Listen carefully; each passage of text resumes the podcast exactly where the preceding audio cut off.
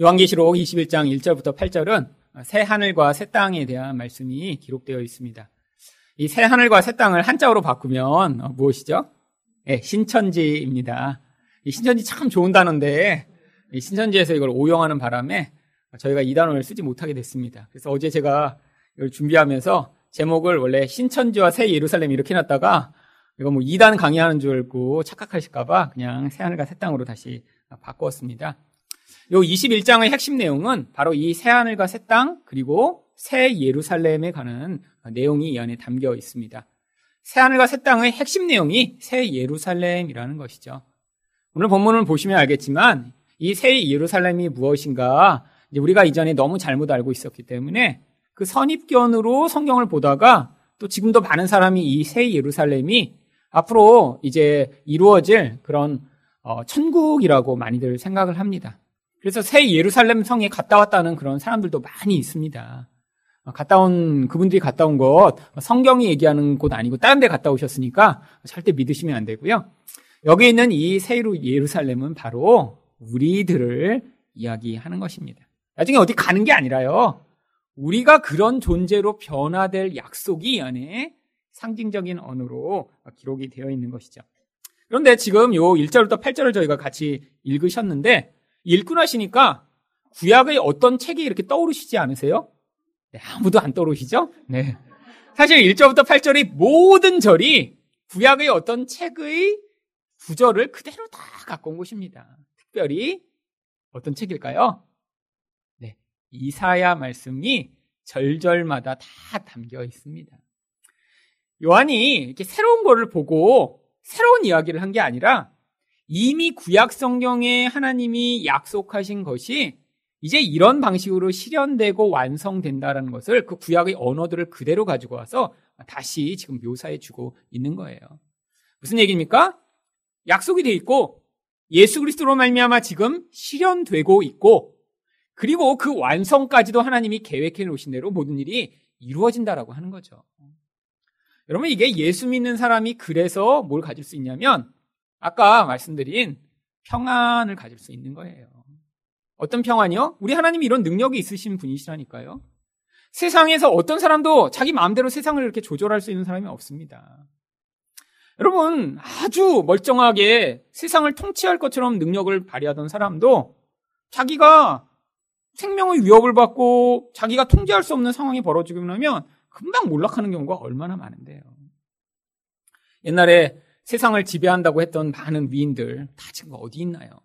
근데 하나님은 그렇지 않으시다는 거예요. 예전에 계획하신 대로 지금 예수 그리스도로 그 하나님이 계획하신 것을 이루어 가시면서 성령으로 지금 완성하고 계시는 중이에요. 근데 지금 여기 보이듯이 그 끝까지도 지금 하나님이 계획한 대시로 지금 반드시 돼서 그런 결론까지도 미리 선포해 주신 거예요. 그걸 믿으면 지금 우리 삶에 벌어지는 어떠한 일, 심지어 죽음과 모든 두렵게 하는 일도 우리가 떨고 불안해할 필요 없이 아, 하나님이 이대로 하실 거구나라는 사실을 믿고 나아갈 수 있는 것입니다. 그 첫 번째 약속이 1절 상반절에 이렇게 기록되어 있습니다. 같이 한번 다시 읽어보죠. 시작. 또 내가 새 하늘과 새 땅을 보니 처음 하늘과 처음 땅이 없어졌고. 자, 이 말씀이 이사야의 어디에 있는 말씀일까요? 이사야에 이제 두 군데 똑같이 나오는데 그 중에 65장 17절 같이 한번 읽어보겠습니다. 시작. 보라, 내가 새 하늘과 새 땅을 창조하나니 이전 것은 기억되거나 마음에 생각나지 아니할 것이라. 여기 말고도 또 이사야 66장 22절에도 똑같은 구절이 나옵니다. 새 하늘과 새 땅을 하나님이 완성하신대요. 왜죠? 지금의 이 하늘과 땅은 다 망가지고 오염되고 문제가 많으니까요. 그러면 이렇게 망가지고 문제가 많은 것을 하나님이 싹 없애버리시고 새로운 것을 만드시는 것인가요? 아닙니다. 하나님이 망가진 것 같고 부족한 것 같은데 우리를 새롭게 하시며 이 세상도 새롭게 하실 거예요. 여러분 없애뜨리고 완전히 새로운 창조를 시작하시는 게 아니에요. 근데 왜 그렇게 하실까요? 바로 이전에 있던 첫 창조를 하나님이 다 없애버리시고 우리도 다 없애버리시면 하나님의 첫 창조가 불완전하게 시작되었음을 반증하는 것이기 때문이에요. 원래 우리는 온전하게 만들어졌고요. 이 세상도 온전하게 만들어져서 하나님 보실 때 보시기에 좋았더라라고 성경이 이야기한 것입니다. 근데 그게 죄로 말미암아 지금 문제가 생긴 거예요. 근데 우리 하나님은 어떻게 하신다고요? 하나님의 능력으로 새롭게 되도록 개입하셔서 새롭게 바꿔 주신다고요. 그래서 여기 나와 있는 새 하늘과 새 땅이라고 할 때 이 새라고 하는 단어가 헬라어로는 카이노스라고 하는 단어를 씁니다. 이 단어가 무슨 뜻이냐면 질적으로 새로워지는 것을 의미해요.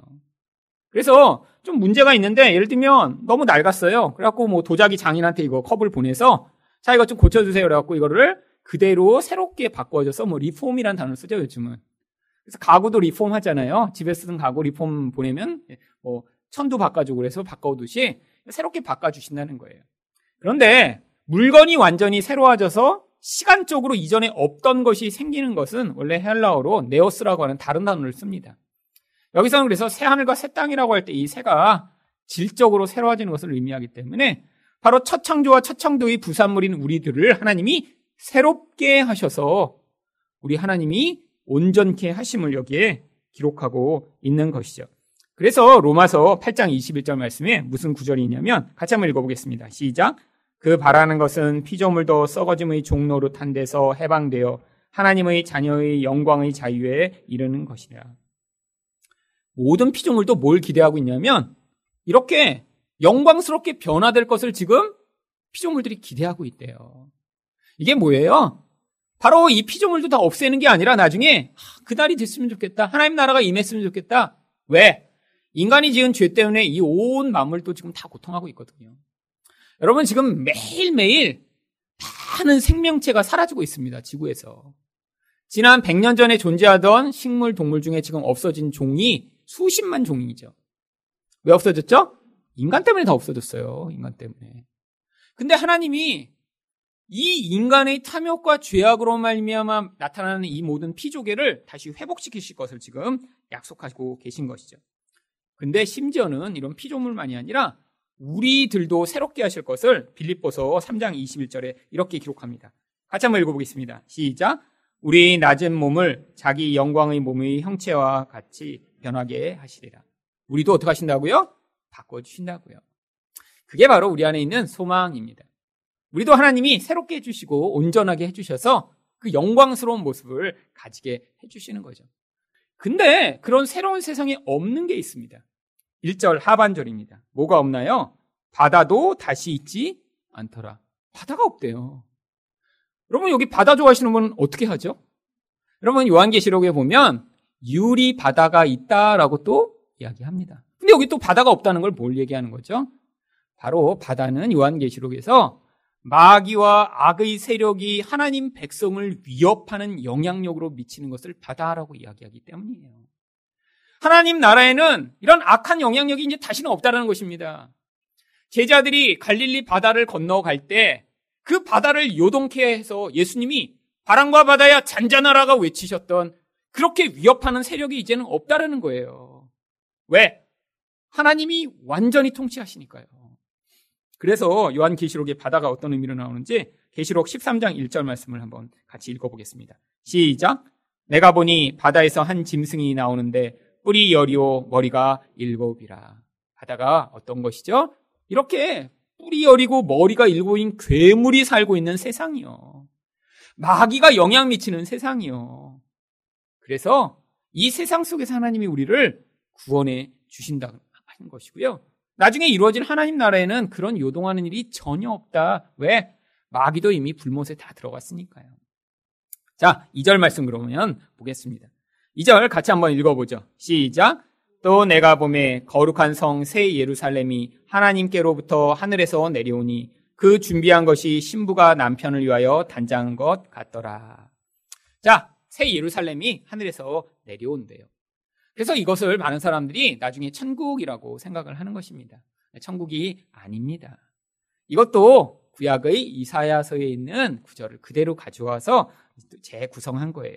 이사야 52장 1절 말씀을 같이 읽어보겠습니다. 시작. 시온이여 깰지어다 깰지어다 내 힘을 낼지어다 거룩한 성 예루살렘이여 내 아름다운 옷을 입을지어다. 구약의 예루살렘은 하나님을 반역하는 자들로 하나님의 심판을 받게 됩니다.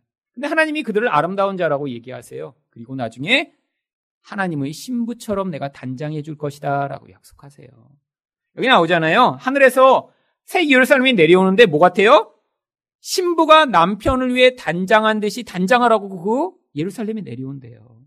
그 예루살렘이 그래서 무엇이라고 이야기하냐면 바로 제가 오늘은 8절까지만 볼 텐데 8절이 끝나고 9절에 그 예루살렘을 이렇게 얘기합니다. 9절 말씀 같이 읽어보겠습니다. 10절까지 시작. 이리 오라 내가 신부 곧 어린 양의 아내를 내게 보이리라 하고 하나님께로부터 하늘에서 내려오는 거룩한 성 예루살렘을 보이니 예수 그리스도의 신부가 하늘에서 내려오는 새 예루살렘이라고 여기 써 있지 않아요. 그러면 예수님의 신부가 누구예요? 바로 우리가 예수님의 신부라는 것입니다. 우리가 이 땅에서 뭐 한다고요? 신부 준비하는 거죠. 여러분, 바로 신부 준비해야지만 결혼식 날 가장 아름다운 모습을 보일 수 있습니다. 그래서 신부 준비하려면 어떻게 돼요? 살도 빼고 평소에 피부 관리 안 하던 분은 미용실 다니면서 피부도 관리하고요. 그리고 또 옷도 예쁜 거 입고요. 그래서 신부 준비를 다 하고 나면 그 다음에 가장 아름다운 모습 왜 사진을 찍어야 되니까. 그래서 가장 아름다운 모습 그날 보이고 나서 이제 먹고 싶은 거 그 다음 먹고 살도 찌고 하셔도 돼요. 근데 우리도 지금 이 땅에서 뭐 하냐면 다이어트 지금 중이신 거예요. 무슨 다이어트요? 세상 거 너무 많이 먹으셨으니까요. 다 지금 토해내셔야 됩니다. 먹은 거. 그 다음에 나쁜 거 먹지 말으셔야 돼요. 그리고 하지 말라는 거 하지 말고 지금 예쁘게 관리 받으셔야 돼요. 그래서 가장 거룩하고 아름다운 모습으로 준비됐을 때 우리가 함께 그리스도와 연합하게 되는 것입니다. 그게 바로 결혼의 신비라고 하는 거예요. 여러분, 이 땅에서 우리가 살아가고 있는 이 결혼은 이 하나님과 그 하나님 백성의 연합을 위한 모형인 거예요. 여러분, 그래서 천국에 가서는 지금 그 부부가 그대로 나중에 똑같이 결혼해서 사는 거 아닙니다. 아무리 남편이 좋으셔도 거기 가서는 남편과만 사는 게 아니니까 어, 모든 사람과 그렇게 좋은 남편처럼 사는 거예요. 아내가 너무 좋아요. 그래서 괜찮아요. 거기선 그 아내랑 누린 그 친밀감으로 모두 사는 거예요. 여기서 남편과 아내와 관계가 나쁜 분은 더 좋죠. 그러면 이제 여기서 힘들었는데 거기서도 계속 천국에 갔는데 그래도 예수는 같이 믿었어. 관계 안 좋고 예수 믿을 수 있잖아요. 근데 생각해 보세요. 여기서 지금 40년 살면서 아, 정말 하나님 맨날 울었어 남편 때문에. 근데 천국에 가서는 영원히 그 남편이랑 만약에 집에 갇혀 있다고 생각해 보세요. 그럼 거기가 지옥일 거 아니에요. 안 그런다는 거예요. 가서 모두 모두가 서로 그런 연합으로 같이 영원히 살게 되는 거예요. 그래서 천국이죠. 그러니까 여기서의 결혼 관계도 그 하나님 나라에서 살아갈 것을 준비하는 과정인 것입니다. 여기서 어떤 사람은 나보다 더 그렇게 부부 관계가 좋은 것처럼 보이는 사람도 있고 그렇지 않은 사람도 있고 또 어떤 분은 먼저 아내나 남편을 사별하는 경우도 있고 또 결혼 관계가 아주 고통스러운 경우도 있고 다양한 경우가 존재하지만 하나님이 그런 다양한 과정까지도 우리 인생이 허락하셔서 그것을 통해 우리가 예수님과 연합하는 준비를 충분히 할 수 있도록 우리에게 기회를 주시고 그리고 여기서 준비 기간 다 끝나면 똑같이 다 신부 드레스 같이 맞춰 입고 예수님이랑 결혼하는 거예요. 여러분 여기 있는 남자분도 다 예수님 신부가 돼서 같이 결혼해 영원히 살게 되는 것입니다. 우리가 새 예루살렘입니다.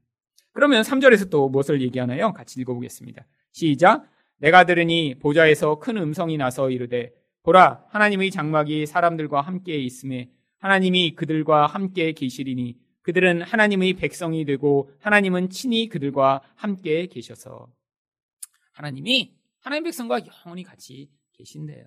근데 특별히 여기 장막을 치시고 함께 계신다라고 표현을 합니다. 왜냐하면 여기 이 단어를 일부러 써놓은 이유가 구약에서 하나님이 하나님 백성과 장막 가운데 함께 계셨던 일들을 기억하도록 하시는 거예요. 언제 하나님이 하나님 백성과 장막으로 함께 계셨죠? 출애굽한 이스라엘 백성과요. 그래서 레위기 26장 11절과 12절 말씀을 읽어보겠습니다. 시작. 내가 내 장막을 너희 중에 세우리니 내 마음이 너희를 싫어하지 아니할 것이며 나는 너희 중에 행하여 너희 하나님이 되고 너희는 내 백성이 될 것이니라. 여러분, 이렇게 어떤 강력한 능력을 갖고 정말 인격적으로도 완벽하고 정말 모든 면에서 완전한 존재가 있다면 그 존재랑 이렇게 가까이 하는 것은 너무나 큰 행운이며 축복입니다.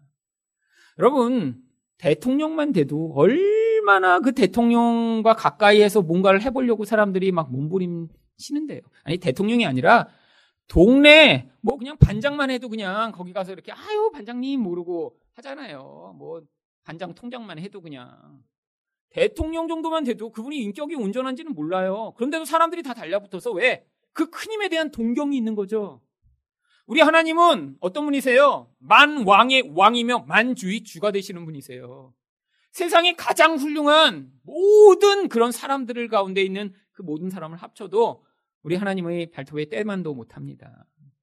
그 하나님과 어떻게 된다고요? 하나님이 영원히 같이 해주시겠다고요. 우리에게 부족함이 없는 거예요. 모든 만족과 충만함이 그 자리에 기다리고 있는 거예요. 그 하나님이 우리랑 함께 하시겠다고. 우리를 싫어하시지 않겠다고 약속하고 계신 것이죠. 얼마나 축복입니까? 그 자리로 기대하고 우리는 지금 이 땅에서 살아가는 거예요. 그런데 이렇게 장막으로 하나님이 함께 하시다라고 하는 이 단어가 아주 특별한 의미가 있습니다. 원래 이 단어가 이제 스케노라고 하는 단어를 써요. 그래서 이제 구약의 이 장막이라는 단어, 영어로는 테버너클이라고 부르거든요. 이 하나님의 임재가 있는 이 장막, 그 테버너클을 이제 스케네라고 하는 헬라어를 씁니다. 근데 헬라어로 이 단어가 바로 언제 또 사용되냐면 예수님이 이 땅에 오셨을 때 똑같은 단어가 사용됩니다. 요한복음 1장 14절을 한번 읽어보죠. 같이 읽겠습니다. 시작. 말씀이 육신이 되어 우리 가운데 거하심에 여기 거하다가 바로 구약에서 하나님이 장막으로 함께 하셨다라는 단어와 똑같은 단어예요. 구약에서는 장막으로 계셨는데 이젠 예수님으로 오셨다는 거예요. 근데 그 예수님으로 오셔서 하나님 백성과 함께 하셨던 그 하나님이 지금은 우리와 어떻게 함께 하고 계신가요? 성령으로 지금 우리와 함께 하고 계신 것입니다. 근데 지금 성령으로 함께 하신 하나님이 눈에 잘 안 보여서 우리가 자꾸 낙심될 때 있죠. 여러분, 하나님이 여러분과 지금 같이 계시다고 늘 느껴지세요? 여러분, 그게 안 돼서 자꾸 힘든 것입니다. 여러분, 여러분 아시잖아요? 하나님 힘이 세신 거 다 아시죠? 우리 하나님 능력도 많고, 하나님이 정말 나를 잘해주시고, 나에게 축복해 주신다는 것도 아십니다. 근데 그 아는 거랑, 그 하나님이 나랑 함께 하신다는 걸 믿는 거랑은 틀린 거예요. 여러분, 알아요. 우리 다 알잖아요. 뭐, 빌 게이츠 돈 많은 거 우리 다 압니다. 근데 그게 우리랑 무슨 관계가 있죠? 아무 관계가 없죠. 하나님도 마치 이렇게 믿는 거예요. 우리 하나님 힘도 세고 모든 거 하실 수 있는데 나에게는 별 관심이 없는 것 같아. 나와 안 함께 하셔. 그러니까 지금 불안하고 요동하고 힘든 건데 그 하나님이 지금 어떻게 함께 하신다고요? 성령으로 우리가 지금 계속 함께 하고 계십니다. 그럼 우리 삶에서 내가 원하는 일이 이루어지지 않고 나에게 힘든 일이 닥치는 것까지도 그 하나님의 계획과 함께 하신 가운데 목적이 있어서 주어지고 있다는 거예요. 어떤 목적이요? 신부 준비하는 거죠. 여러분, 그래서 제가 자꾸 말씀드리는 거예요. 여러분, 지금 결혼하려고 하는 신부는 그 목표 날짜가 있고 디데이가 다가오기 때문에 정말 열심히 준비를 합니다. 근데 만약에 여러분이 이걸 모르세요. 여러분이 지금 신부 준비한다는 걸 모르세요. 근데 자꾸 밥을 안 줘, 누가. 그래서 막 밥, 아, 나뭐 배고서 막 먹으려는데 막 밥을 못 먹게 해, 누가. 보이지 않는 손이 막 이렇게 먹으려고 하면 확 뺏어가고 막. 그러면 여러분 얼마나 화나시겠어요. 뭐야 이거 여러분 지금 만약에 예수를 믿는데 여러분 신부 준비 안 하고 지금 왜 지금 내가 이렇게 살고 있는지 모를 때 이런 현상이 발생하는 거예요. 돈 주세요 돈 그래갖고 어, 돈이 보인다 그래서 돈을 딱 잡았는데 그냥 없어져 버려. 여러분 신부 준비하기에 제일 필요한 게 뭐죠? 돈 붙잡는 게 아니라 예수 손 붙잡아야 돼요. 신부가 맨날 돈이나 붙잡고 있으면 어떻게 예수 손 붙잡아야지 신랑 손을 붙잡아야지. 그래서 지금 신랑이 신부 준비해서 그거 뺏어간 거예요. 여러분 지금 신부 준비하니까 뭐 하셔야 돼요? 신랑 손 꼭 붙잡는 거 자꾸 연습하셔야 돼요. 그래서 여러분이 아 내게 없어진 것, 내가 먹고 싶은데 못 먹은 것 이거 다 준비 중이구나 이렇게 생각하시면 버티기가 훨씬 쉽습니다. 그게 아니라 이 교회는 그 하나님만으로 살아가는 분들이 오셔서 그 하나님 나라를 여기서 우리가 잠깐 맛볼 때 세상에서 그 나라를 맛보지 못한 많은 사람들에게 생명을 공급할 수 있는 그런 요셉의 창고처럼 준비되는 거죠. 기근이 반드시 옵니다. 여러분, 요셉도요, 총리가 됐을 때 풍년이 먼저 왔어요. 근데 풍년이 충분히 오고 나서 그 다음 기근이 닥쳤는데 요셉 외에는 아무도 준비하지 않았죠. 지금도 마찬가지입니다. 아직까지 교회가 이렇게 다 멀쩡한 것 같죠? 아니에요. 반드시 기근이 올 거예요. 이제 예전에 사람들이 믿고 있던 방식과 알고 있던 것으로는 예수 믿는 것이 쉽지 않은 세대가 올 것입니다. 왜? 점점 예수님 오실 날이 다가오고 있거든요. 우리가 복음으로 준비하고 하나님의 사람으로 변화되어야 그 시대 가운데 이 교회가 요셉의 창고처럼 기근에 죽어가는 사람들을 향한 생명의 공급처가 될 것이기 때문에 여러분 우리 같이 그 목표를 위해서 같이 지금 신앙생활을 해나가는 것입니다. 그렇게 하기 위해서는 지루한 것도 좀 지나가야 되고요. 어려운 과정도 지나가야 되고 목표가 생기는 것이죠. 자, 그래서 이제 사전에는 또 하나님이 어떤 약속을 하고 계신가요?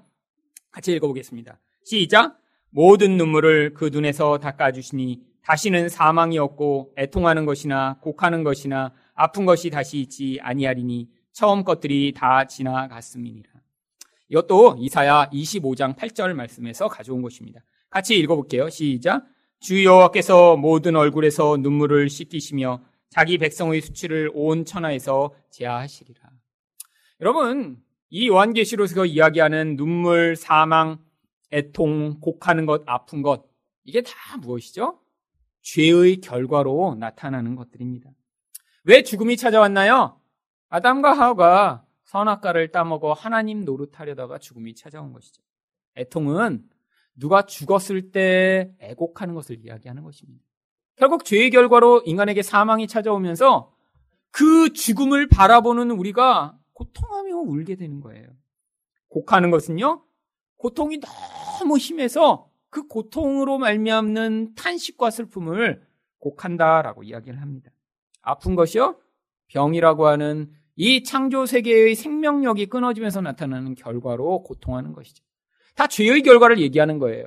근데 새 하늘과 새 땅에서는 이런 죄의 영향력이 다 사라지고 우리가 완전히 새롭게 될 것을 약속하는 것입니다. 근데 어떻게 이 죽음과 고통과 슬픔과 아픔으로부터 우리가 자유케 된 것인가요? 이사야 53장 4절 말씀을 보겠습니다. 같이 읽겠습니다. 시작. 그는 실로 우리 질고를 지고 우리 슬픔을 당하였거늘. 질고가 바로 위에 나오는 고통, 아픔을 얘기합니다. 예수님이 우리 때문에 슬프시고 예수님이 우리 때문에 고통하셨기 때문에 이제 우리가 그 고통으로 나가지 않아도 된다는 거예요. 얼마나 수지 맞았나요? 복은 우리가 받고 대가는 예수님이 다 치루셨습니다. 5절에서 하나님이 그래서 이 모든 일에 대해 이렇게 말씀하십니다. 같이 읽어보겠습니다. 시작. 보좌에 앉으신 이가 이르시되 보라 내가 만물을 새롭게 하노라 하시고 또 이르시되 이 말은 신실하고 참되니 기록하라 하시고 요한계시록에서 하나님이 직접 말씀하신 것은 2절이랑 요한계시록 1장 8절 2절밖에 없습니다. 하나님이 1장 8절에서 뭐라고 말씀하셨냐면 같이 한번 읽어보겠습니다. 시작. 주 하나님이 이르시되 나는 알파와 오메가라 이제도 있고 전에도 있었고 장차 올 자요 전능한 자라 하시더라. 왜 이 두 가지만 하나님이 말씀하셨을까요? 그만큼 중요하니까 말씀하시죠. 이 요한계시록 21장 5절에서는 만물을 새롭게 하실 것이다라고 하나님 말씀하신 대로 온 세상이 새롭게 될 것이 반드시 하나님이 약속하신다는 거예요. 그리고 요한계시록 1장 8절에서 뭐라고 하셨어요? 나는 알파와 오메가다. 알파 오메가가 헬라어의 첫자와 끝자거든요. 이 역사의 주관자가 하나님이시라는 거예요. 하나님이 계획하신 대로 시작됐고 하나님이 계획하신 대로 종결된 그 모든 과정을 하나님이 주관하시는 분이시다를 나는 처음이요 끝이다 알파와 오메가다라고 이야기를 하고 계신 거죠. 바로 하나님이 우리 인생과 이 역사를 주관하실 것입니다. 자, 그 다음에 6절 말씀을 또 보시죠. 똑같은 말씀이 여기 또 나옵니다. 같이 읽어보겠습니다. 시작. 또 내게 말씀하시되 이루었도다. 나는 알파와 오메가요. 처음이라 마지막이라. 내가 생명수 샘물을 목마른 자에게 값없이 주리니. 하나님이 시작과 끝을 다 마무리하시는데 특별히 뭘 주신대요? 생명수 샘물을 주세요. 근데 누구한테 주세요? 목마른 자들에게요. 여러분 그래서 여기에 여러분들이 바로 목마른 자들이신 거예요. 하나님이 여러분의 인생 가운데 목마름을 허락하셨던 거예요. 여러분 목마름이 없었으면 예수 믿을 수 있었을까요? 목마름이 없었으면 여러분들이 이것에 계속 이렇게 남아 계실 수 있었을까요?